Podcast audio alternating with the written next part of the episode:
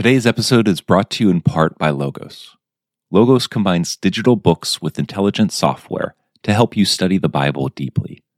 Do word studies with one click, search for virtually anything in your Bible, and enjoy dozens of features that help you see more in Scripture. Right now, you can find my book, Virtuous Persuasion A Theology of Christian Mission, as well as get a listener discount on Logos by visiting logos.com slash mniebauer. That's logos.com slash mniebauer.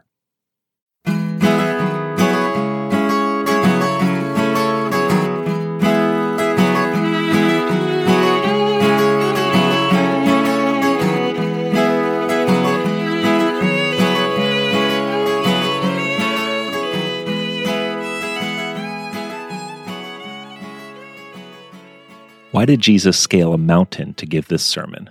And what is the importance of mountains in the Bible?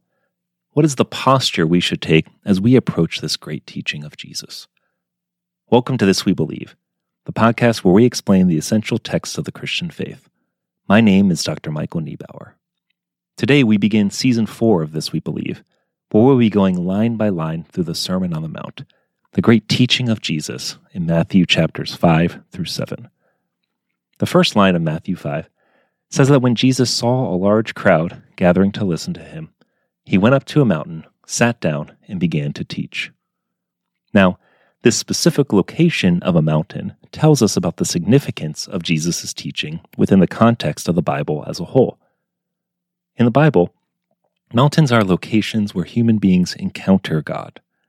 They are meeting places between God and humanity. We see this in the very beginning of the Bible. The home of Adam and Eve is a mountain called Mount Eden. It is on this specific mountain that they enjoyed a personal relationship with God.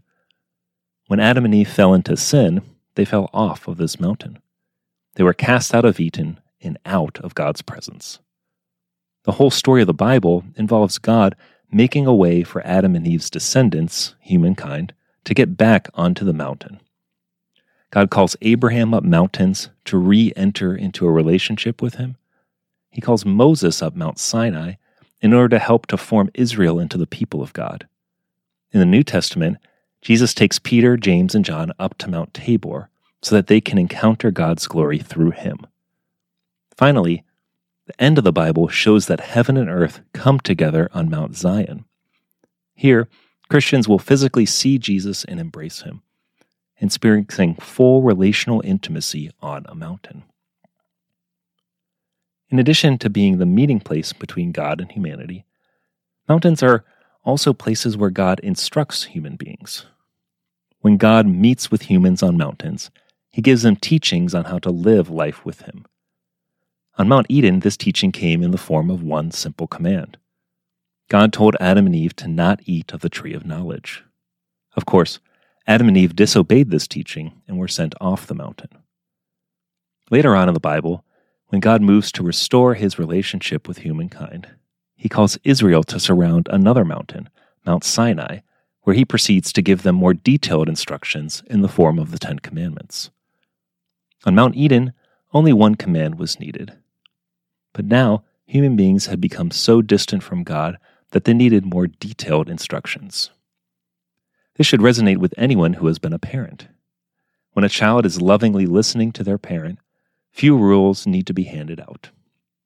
However, if a child consistently disobeys, the parent will find themselves having to give out specific instructions on how the child should eat and share, how they should treat their friends, and how they should clean up their toys.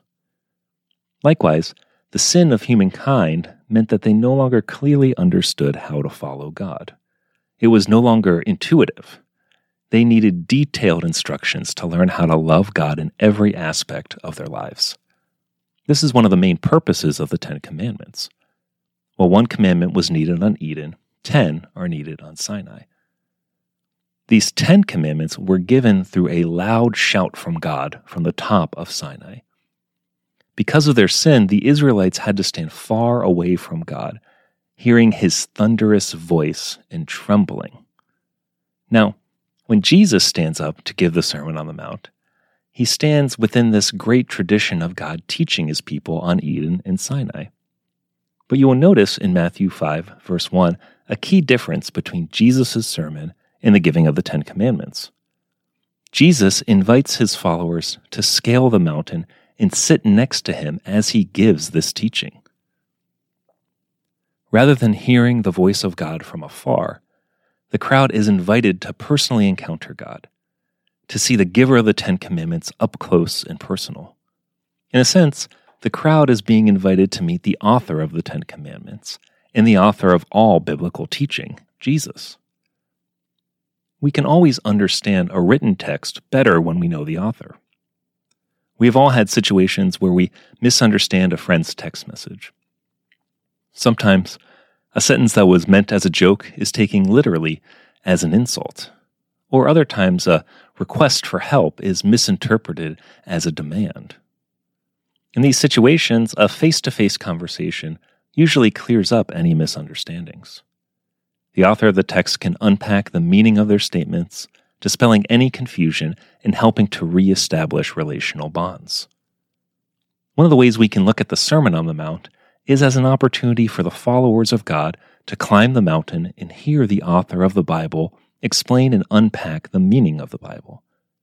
Throughout the Gospel accounts, we see Jesus frequently interacting with people who misunderstand the Ten Commandments and misread the teachings of the Old Testament. He encounters individuals who seem to obey all of the teachings, but miss out on the most important teaching to love God and love others.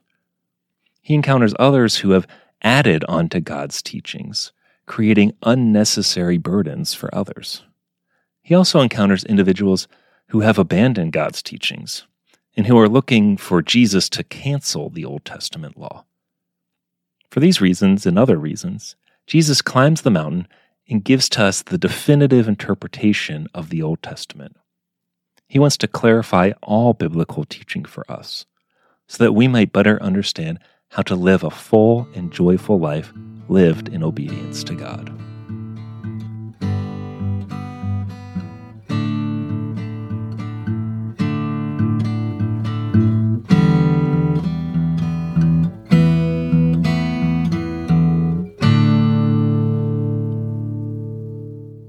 Christians believe that every single one of Jesus' teachings are words of life, meant to bring more of God's love and goodness into our hearts.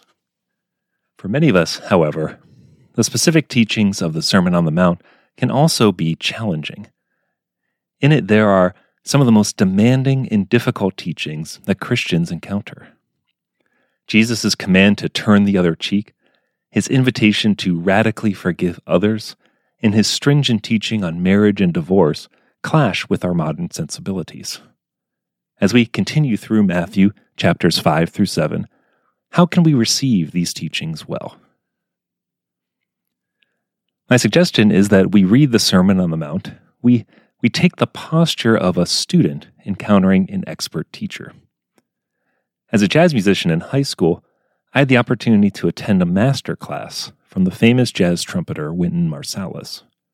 Since I loved jazz and was eager to improve as a musician, I listened eagerly to his instructions and corrections. His teachings were at times encouraging, but at other times challenging and demanding. But I desired to listen to his advice out of a firm belief that he knew more about music than I would ever know.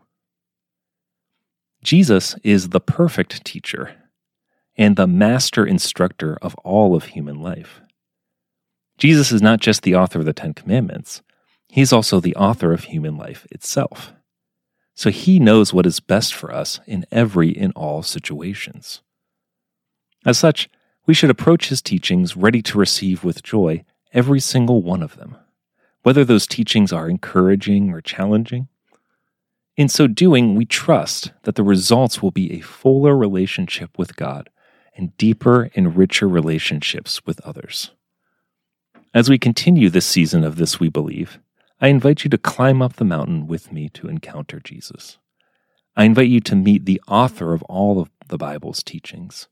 And I invite you to ascend this mountain as a student encountering the perfect teacher of life. I'd like to thank you for joining me today on This We Believe. If you have enjoyed this episode, I'd ask that you tell one other friend about us. This will go a long way in helping us reach others.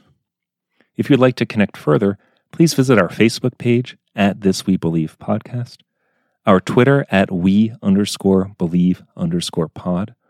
And if you have a question you'd like answered, please send us an email at thiswebelievepodcast at gmail.com. Take care and God bless.